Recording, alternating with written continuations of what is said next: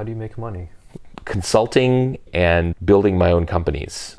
The perceived path of go to university, get a bachelor's degree, work for a big company that had a plan and a pension at the end. Essentially, my, my trust in that path got broken right at the beginning.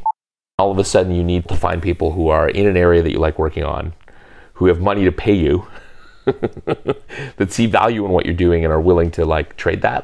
I have joked, not joked, that I would love to be a small business consultant. It's actually almost being like a small business owner therapist in some ways. Visit the link in the description or go to strolling.rosano.ca to hear the full episode.